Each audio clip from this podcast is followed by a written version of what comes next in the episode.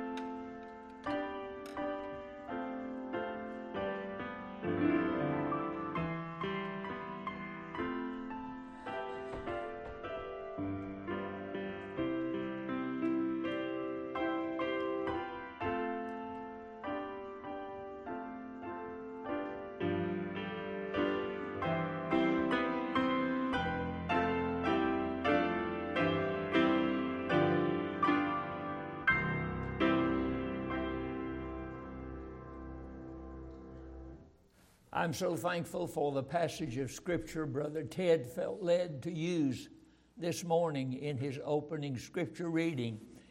I was thinking about that this day that the Lord Jesus had met with his disciples and fed them, and after he fed them, they had a church service, question and answer period. And he singled out Simon Peter and said, Simon, son of Jonas, lovest thou me more than these? And Simon very quickly responded, Yea, Lord, thou knowest that I love thee.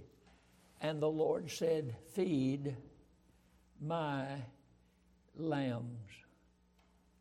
Now, dear friends, that's what I have tried faithfully to do for the last 43 years as your pastor. Feed the sheep feed the lambs and feed them the Word of God. Uh, I had wanted several times, this came to my heart, and I studied it and studied it because I wanted to preach on the subject of hating every false way. You know, David makes that statement in the 119th Psalm twice. He said, and I quote, I hate every false way. So we want to be faithful this morning to the Lord. I do not believe He's leading in that direction. However, I was going to entitle that message, were I to preach it, The Believer and Temptation. The Believer and Temptation. We may do that the next time around, can't ever tell. We used to sing a song. I was raised in Roxboro, North Carolina, and we used to sing a song quite frequently in our church. I noticed it is not in our hymn book, but the name of the song is Yield Not to Temptation. And the writer was right on cue when he wrote it. Yield not to temptation, for yielding is sin. Each victory will help you some other to win. Fight manfully onward, dark passions subdue. Look ever to Jesus, He'll carry you through. Shun evil companions, bad language disdain. God's name hold in reverence, nor take it in vain. Be thoughtful and earnest, kind hearted and true, looking ever to Jesus. He'll carry you through. To him that overcometh, God giveth a crown. Through faith we will conquer, though often cast down. He who is our Savior, our strength will renew. Look ever to Jesus. He'll carry you through. Still want to preach on that subject. I hate every false way. We'll get around to that maybe, should the Lord give us the time to do so. However, we do have another text and would have you turn with me to the Gospel of Luke, chapter number 12. And I want you to listen to the reading of God's Word, verses 22 through 32. That's Luke 12, verses 22 through 32. Please notice the scripture. And he said unto his disciples, Christ is speaking to his church here. And his church was that nucleus of believers called apostles in the early days and early ministry of Christ himself. And he, Christ, spoke to his disciples Therefore I say unto you, take no thought for your life, what you shall eat, neither for the body, what you shall put on. The life is more than meat, and the body is more than raiment. Consider the ravens, for they neither sow nor reap, which neither have storehouse nor barn and God feedeth them, how much more are you better than the fowls? And which of you, by taking thought, can add to his statue one cubit? If you then be not able to do that thing which is least, why take you thought for the rest? Consider the lilies, how they grow, and they toil not, they spin not. And yet I say unto you that Solomon in all of his glory was not arrayed like one of these. If then God so loved the grass which is today in the field and tomorrow is cast into the oven, how much more will he clothe you, O ye of little faith? And seek not what you shall eat or what you shall drink, neither be ye doubtful or be of a doubtful mind. For all these things do the nations of the world seek after. And your Father knoweth that ye have need of these things. But rather seek ye the kingdom of God, and all these things shall be added unto you. And our text in verse 32 fear not. Fear not, little flock. For it is your Father's good pleasure to give the kingdom, to give you the kingdom. And I want to speak on the subject this morning of living without fear. Now, that's much easier to say than it is to do. Have you ever been afraid before? Have you ever been scared of somebody or something before and how time consuming it is and how depressing it becomes living without fear? Our text presents to us one of the most comforting verses of Scripture in the Bible. Did you pay attention? Fear not little flock, for it is your Father's good pleasure to give you the kingdom. It pleases God to give the kingdom to his believers, especially to those who are of the church which he has established. It is notice to the little flock and not to the mega flock more churches in the world are small churches than are humongous, big churches. And that is not to pour water or discouragement even on big churches that are preaching the Word of God. But basically, the church has always been a little group of people, and they're constantly growing and the church, many times, is often changing because of several factors. But it is a little flock and not a mega flock. They were little in number, they were small in number.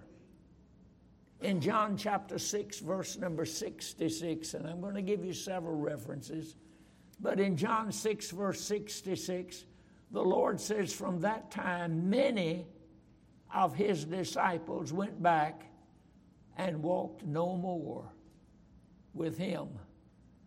I've been preaching the gospel for 70 years, and in 70 years, I've seen a lot of things take place in church. I've seen things taking place in church when the truth was being preached and the people hated the truth more than anything else in the world. And I've had them by the numbers 35 and 40 people, members of the church, in stalwart faith, get up and march out thinking they were doing God a service. My dear friends, they were little in number. The closer they got to Calvary, the fewer were a part of that great number. They begin to not multiply and divide, but subtract and subtract and subtract. So much so that even the Lord mentioned the fact that his disciples had turned away and walked away from him. They were not only little in number, but they were little in the eyes of the world. The church back then was little in the eyes of the world. In John chapter 15, verse 19, the Lord Jesus said, If you were of the world, the world would love its own. But because you're not of the world, but I have chosen you out of the world, therefore the world hateth you. Ladies and gentlemen, did it ever occur to you that the world still hates the church? They don't mind a religious organization and an entertainment project, but they don't want a church that preaches the sovereignty of God and the lordship of Jesus Christ and the verbally inspired Word of God. They were little in the eyes of the world. Beware when the world speaks well of the church. If there's anything I do not want to hear, is the world come across say, "Oh, Brother Cozart got the best church in town." I don't want to hear that. I want them to learn how to fear the church because it belongs to the Lord and it teaches the Word of God. They were little in their own eyes. They didn't go around bragging about how many members they had and publicizing that. In John 15, verse number 5, they experienced the enabling work of grace in their midst. Without me, he said, you can do nothing. And I told you how important those words are to me that without me, we can do nothing. That is, without the Lord, we can do nothing. We have not that, pop, that populace, and we have not that practice, and we have not that ingenuity that we can do without the Lord. Without Him, we can do absolutely nothing. The Laodicean church in the book of Revelation was removed because they failed to see this. In that last book of the Bible, in Revelation chapter number 3, verses 17 and 19. The Lord said to the church at Laodicea, Because you say, not because he said, but because you say, I'm rich and increase with goods and have need of nothing, and knowest not that thou art wretched and miserable and poor and blind and naked. I counsel thee to buy of me gold tried in the fire that thou mayest be rich, and white raiment, that thou mayest be clothed, that the shame of thy nakedness do not appear, and anoint thine eyes with eye salve, that thou mayest see. And previously he had said to them, Because you're neither hot nor cold, but lukewarm, I will spew thee out of my mouth. They were to be little in their own eyes, but no, they were pompous about it and proud of all they had accomplished. It is a flock of sheep we're talking about this morning, not a herd of goats. I hope you know the difference between the two a flock of sheep and a herd of goats. Much of the consternation in some of our soteriology would be cleared up in a minute if you realize that God deals with his sheep in a way that he does not deal with goats and vice versa. The sheep belong to the Lord, the goats do not. In Psalm 100, verse number three, have you ever heard of it before? We are his people and the sheep of his pasture. And he told Peter by the lake of Galilee, Feed my lambs, feed my sheep. These are the sheep of God. Are you listening? They were given to the Son by the Father.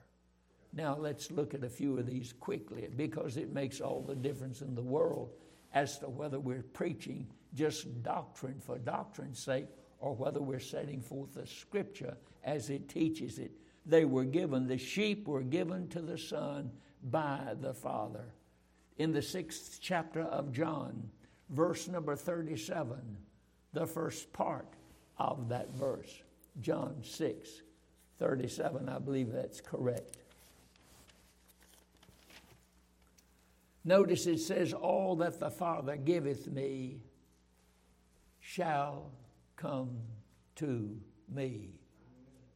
Now, before we were ever born in a world that we read history about, but we were not there, God Almighty was there and God Almighty was working as a father giving to his son sheep that would be redeemed by the blood of the Lamb and would come to be saved by the grace of God. And he calls them sheep throughout the scripture. You say, Well, I, I just kind of believe you got to wait on people to come to Christ. They never will. They do not have the ability to come to Christ, and they certainly do not have the will to come to Christ. You will not come to me that you might have life. Therefore, if they're going to come to the Father, and to the Son through the Father, the Father has to give them to the Son, and how gracious God the Father is to do that, not basing it on anything in the world except the clear, unadulterated pleasure of God.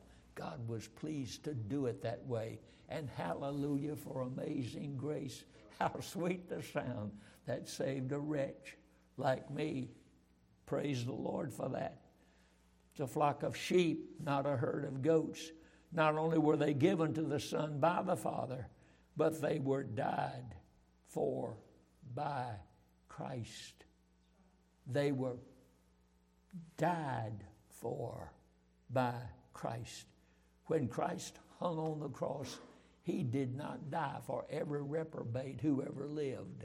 He died for his sheep, that all those whom he gave to the Son would be brought by the Holy Spirit in regeneration to accept Christ and trust Christ as salvation.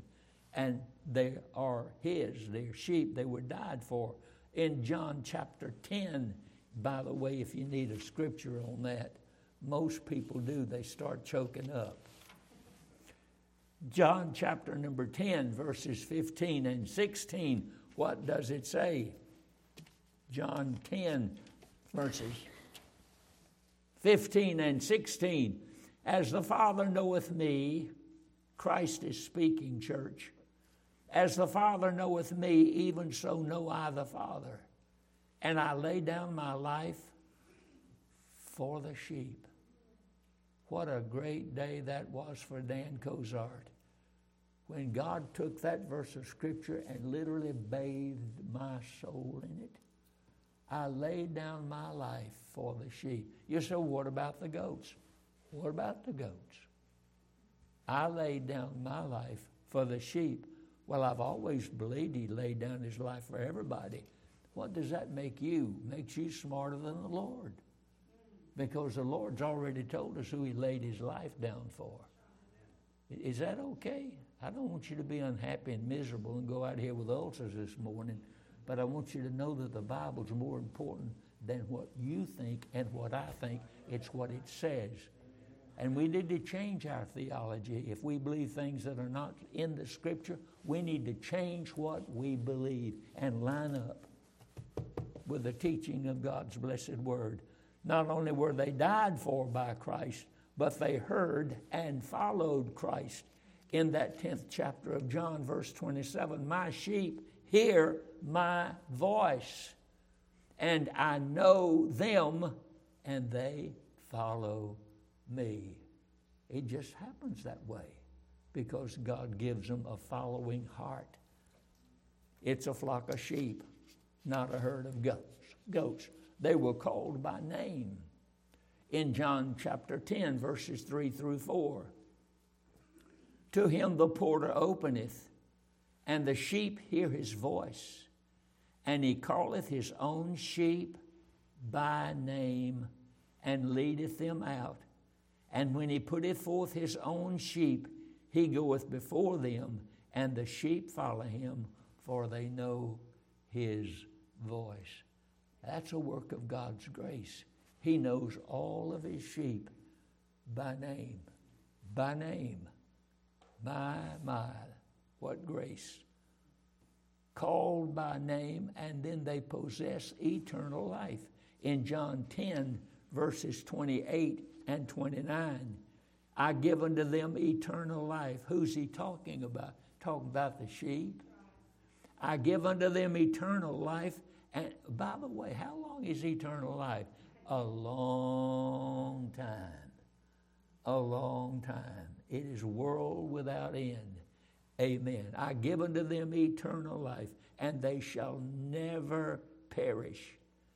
Neither shall any man pluck them out of my hand. One young preacher preaching on that text wanted to impress his congregation how well he knew the Greek language. And he kept talking about the power of this word, about keeping them, keeping them. He said it's not just pronouncing the word, it's keep, keep, keep. Oh, there are a number of keeps there. And one little old Irish lady in his congregation stood up and said, One of his keeps plenty good enough for me. Amen. Amen. They possess eternal life. The sheep do. The sheep do. Fear not is a command. In our text in Luke chapter number 12, verse 32, fear not, little flock, for it is your Father's good pleasure to give you the kingdom. Fear not is a command. He said, Fear not. Do you know what he meant by that? He meant stop worrying about it. Don't be perplexed over it. And don't try to figure out all the ramifications of it. If God said don't fear, don't fear. It is a command. Do not fear is just as much a command as do not steal. Do not fear is just as much a command as thou shalt not commit adultery. Why do we take God's commands and the ones we like, we accept, and the ones we don't figure out, we just kind of discard them. No, all of God's commands are for our good and for His glory. Fear not is a command. Fear not, fear not. He doesn't say that to some of the sheep, He says that to all of us who are sheep. Fear not, fear not. Fear not is not only a command, but fear not is a reproof. Christ was all the time telling them to fear not. He reproves us the same way today. You know, one of the clearest illustrations of that statement is to be found in the Gospel of Mark, chapter number 4, beginning with verse 35. And the same day when the eleven was come, he said unto them, Let's pass over to the other side. And when they had sent away the multitude, they took him even as he was in the ship. And there were also with him other little ships. And there arose a great storm of wind, not just a casual windstorm, but a great storm of wind. And the waves beat into the ship so that it was now full. He was in the hinder part of the ship, asleep on a pillow. And they woke him up and said, Master, don't you care that we perish? And he arose and rebuked the wind and said, Peace be still. And the wind ceased, and there was a great calm. And he said unto them, Why are you so fearful? How is it that you have no faith? And they feared exceedingly and said one to another, What manner of man is this that even the wind and the sea obey him. As the rain began to pepper down a little while ago, one of our men po- pointed that out to me. Well, here comes the rain, you know. And we've seen a lot of that lately. Did you know not one drop of rain ever releases from heaven and comes to this earth, but my Father gives it permission to do so? And the wind does not blow and the storms do not come except God gives permission or sends them personally for what He wants to accomplish. Fear not is a reproof. Fear not is a doctrine. Fear not. Fear not. We need this teaching today because we spend so much time Oh, I'm not talking about you folk. I'm talking about those that didn't come today, all right? We need this preaching today because we spend so much time fretting, worrying, and being afraid. We live in a generation of fear today. I have never seen the like of it in my lifetime on planet Earth. Things that are being committed today in the form of sin and debauchery and anything the devil and hell can stir up, and there's no reinforcement, there's no punishment for it. Taking little boys and little girls and turning river rats into them. Oh, my dear friends, just taking guns and walking around shooting people between the eyes, and they love it and they like it. The more they can kill, the it, we live in a very dangerous time. And please don't think that Tyler, Texas, is exempt from that. This is no haven of rest here, my dear friends. Unless God Almighty intervenes, it's going to get worse and worse and worse. We need these words from the Lord today. Fear not. Fear not. It is a doctrine. Someone has rightly said, and I, I, do like this three kinds of people. Number one, those who are having a nervous breakdown. Number two, those who just finished having one. And number three, those who are planning to have one as soon as they can get around to it. Worry, fear. There was a woman who worried about and was asked why she worried all the time because she said, I don't have anything to worry about. We, we just, we're victims of that. And we have a tendency to do that. I know you're thinking of somebody who's a worrier, but you forgot to look in the mirror this morning before you left the house. I imagine there's something that could trigger your worry button real quick and something could do the same thing with mine. This message is not to an obsolete audience somewhere out there in the Judean hills. This message is for people living where we live today. The person who wears your nose needs to hear what this preacher's saying today. Fear not. Fear not. Fear not. Some worry about living Some worry about dying. Some worry about getting. Some worry about losing. Some worry about their friends. Some worry about their enemies. The Lord is teaching us in this passage how to live without worrying and without fear. Fear not. Just a plain statement, isn't it? Fear not there are no exceptions. We're not at liberty to pick out what we will and will not worry about. God tells us not to worry about anything. Did you notice as we were reading in Luke chapter 12, in verse number 22, he makes this so clear. The Bible says, He said to His disciples, Therefore I say unto you that you take no thought that means stop worrying about your life. What you'll eat, neither for the body, what you shall put on. Let's see another one.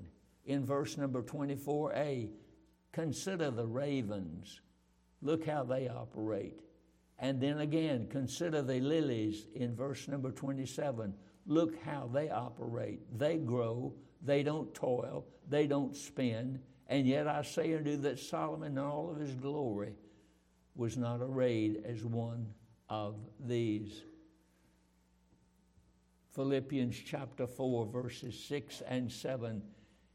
And, and I, do, I do like the, the, the translation. The King James is so good here. Be careful for nothing.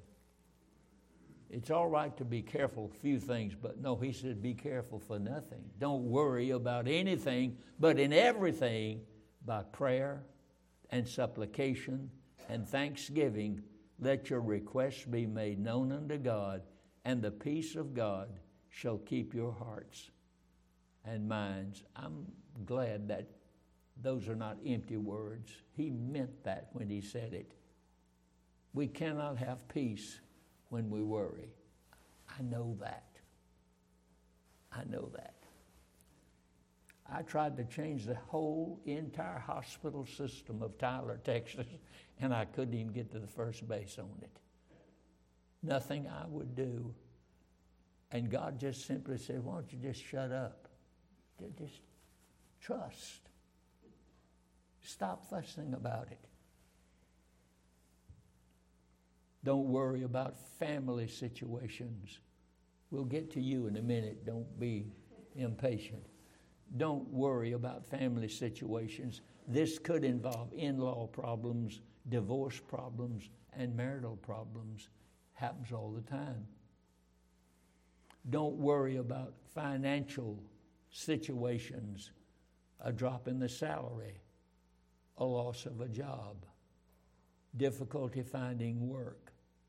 Don't worry about failure situations. This could be bad health, long term care, hospitalization, even death. Don't worry about it. You know, Brother Job has so much in his book that needs to be read by God's people today. In Job chapter number 3, verses 24 and 25. Have you ever been there? It says this. Let me get the right, right, uh, right reference here. Job chapter 3, verse 25. Job. Be good if I studied my Bible more, wouldn't it? Job chapter 3, verses 25 and 40. Now, this is good. For my sighing cometh before I eat Job said that. For my sighing cometh before I eat, and my roarings are poured out like the waters. For the time which I greatly feared,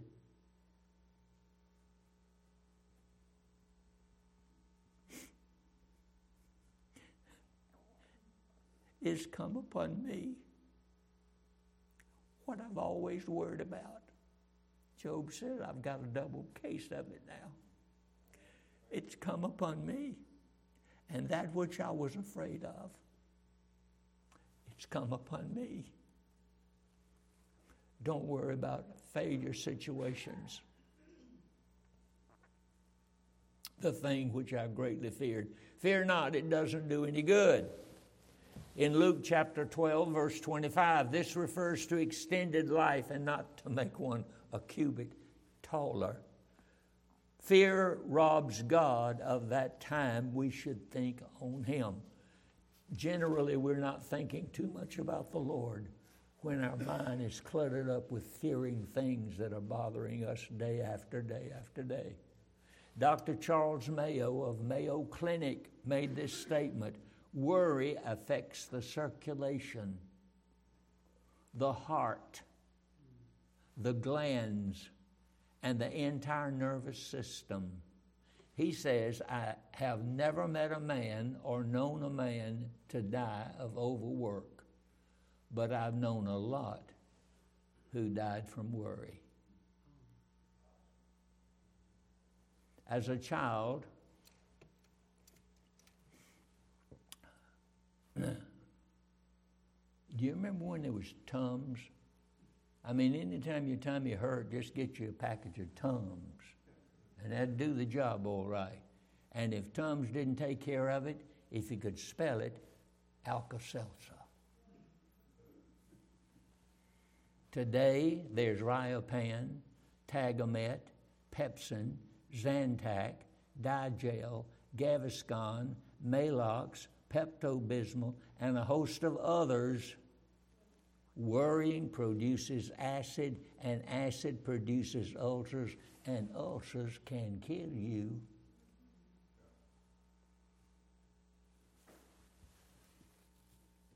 One day I was in a local pharmacy and had a few minutes to spare, and so I started counting the antacids. And without moving two feet away from where I was standing, I counted 50 different antacids. If number one won't work, try number two. If number two won't work, go to the gypsy or talk to a counselor or something, you know. Worry. The Lord said, Fear not. Didn't he say that? Fear not. Pessimism runs off and it rubs off. A question that can get you into trouble is someone walking up to you and saying unto you, How are you feeling today?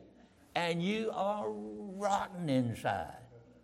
And you've been waiting for somebody to notice how rotten you really are.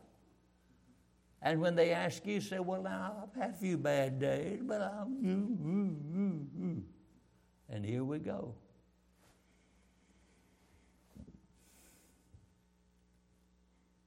Watch out for sad sack. You remember when they used to cartoons in the paper would carry sad sack and, and worrying Sam. Everywhere Sam went, there was a cloud over his head. Everything was wrong with Sam. Fear not, it makes troubles bigger than they are. Fear breeds fear. My mother was a chronic worrier. I mean, she was a chronic worrier. I have an older brother who has since gone on to be with the Lord, and we grew up. She was always more concerned about him than she was me. She could beat the devil out of me, but he was too big to beat, okay? And he'd go out, and when he's supposed to come in at 10 o'clock, that's an awful time for kids to want to be coming in 10 o'clock. We're just getting started around 10 o'clock. And he, he never did come in at 10 o'clock. And she'd start into worrying, and I could see it coming. Here, here it is. And it wasn't long until she said, Lenny, that was my daddy. She said, call the doctor. And that's back when doctors used to make house calls. And there might be some better doctrine today if they still made a few house calls along the way. You're welcome all right? But she would call, Lenny, get the doctor here. And when the doctor would come, he said, Now, Flora, don't worry about this. I've got a little pill. I want you to take this. And he knew just exactly, she had about five minutes after that pill taken till she'd be out of it. And uh, by the time she's out of it, my brother came walking through the door. He was 10 minutes late. He said, Everybody having a good time around here? Course, you didn't have any of that, did you? Fear not, it is sin and unbelief. I want us to spend the rest of our time, which is shortly, looking up some references. Most of them are in the book of Psalm. Let's see what the Bible has to say. In Psalm 25, verses 12 through 13. Psalm number 25 verses 12 through 13. What man is he that feareth the Lord? Him shall he teach in the way that he shall choose. His soul shall dwell at ease, and his seed shall inherit the earth. What a promise. In Psalm number 34, Psalm number 34, verses 4 and following. Psalm 34, verses 4 and following. I sought the Lord, and he heard me and delivered me from all my fears. They looked unto him and were lightened, and their faces were not ashamed. This poor man cried, and the Lord heard him and saved him out of all of his troubles. The angel of the Lord encampeth round about them that fear him and delivereth them. Oh, taste and see that the Lord is good. Blessed is the man that trusteth in him. Oh, fear the Lord, you his saints, for there is no want to them that fear him. The young lions do lack and suffer hunger, but they that seek the Lord shall not want any good thing. Come, you children, hearken unto me. I will teach you the fear of the Lord. In the 37th Psalm, Psalm 37, beginning with verse number 23, the steps of a good man are ordered by the Lord, and he delighteth in his way. Though he fall, he shall not be utterly cast down. For the Lord upholdeth him with his hand.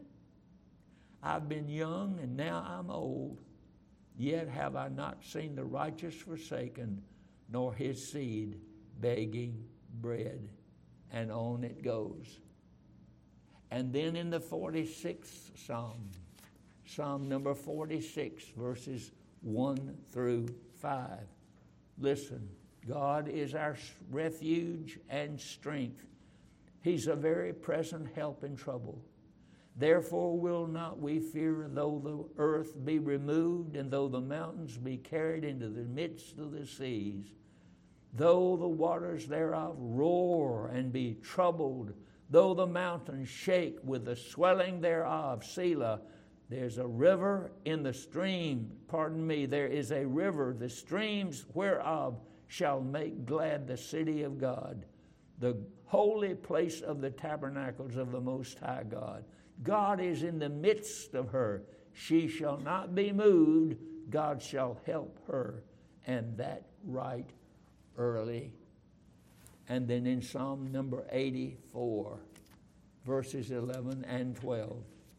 Psalm 84, verses 11 and 12 it says this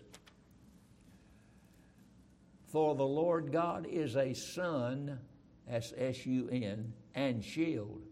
The Lord will give grace and glory. No good thing will he withhold from them that walk uprightly. O Lord of hosts, blessed is the man that trusteth in thee. And then in Psalm 125, Psalm 125, verses 1 and 2. Psalm 125, verses 1 and 2. They that trust in the Lord shall be as Mount Zion, which cannot be removed, but abideth forever. As the mountains are round about Jerusalem, so the Lord is round about his people from henceforth even forever. Isn't that wonderful? God's around his people. Where does you expect God to be? He's around his sheep. He's around his people. And in Proverbs chapter 16, verse 9, Proverbs 16, verse number 9, a man's heart deviseth his way, but the Lord directeth his steps. Isn't that wonderful? And then in Hebrews 13, 6, so that we may boldly say, The Lord is my helper, and I will not fear what man can do to me. And on top of all that glorious list of sovereign smelling graces is Romans 8:28. We know that all things work together for good to those that love the Lord, to those who are the called according to his purpose. Fear is self trust. Fear is self trust. It depends on me to work it out, to do something about it. But faith is trust in the Lord that God will take care of it as we call upon Him. Faith in the Lord. And finally, fear not. Does not change the Father's good pleasure. In Matthew 25, verse number 34. Matthew 25, verse number 34. And we dare not pass that by. Matthew 25, verse number 34. The Bible says this Verily I say unto you, this generation shall not pass till all these things be fulfilled. Heaven and earth can pass away, but my words shall not pass away. This is the basis for continual joy. It's, perfect, it is prefaced by these words the king shall say. The king shall say. I've never seen a king in person. I never have. I've never heard the voice of a king, literally and audibly. But one day I will. I'm going to hear him speak.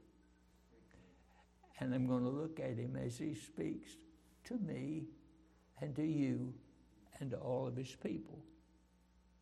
The king shall say, God is pleased to give the kingdom to his little flock. And one final in Matthew 25, 21. Matthew 25, 21. His Lord said unto him, Well done, thou good and faithful servant. Thou hast been faithful over a few things. I will make thee ruler over many things. Enter thou into the joy of the Lord. You don't get that out of Ladies' Companion. You don't get that out of Reader's Digest. You get that out of the Word of God. Either God is who He says He is, or we're the biggest generation of fools that ever have lived on this earth. God is everything He says He is and will do exactly what He says He will do. So, what's the message, Brother Cozart? Fear not. And you're looking at a pastor who fears. And I'm looking at a people who fear. It'll come along. There it is, big as life. And you say, well, the very thing I hated the most is happening to me.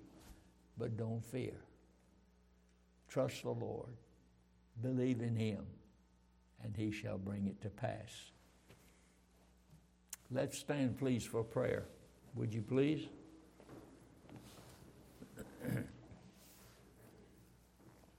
Father in heaven, we ask you to forgive us for the times we have endeavored to walk by sight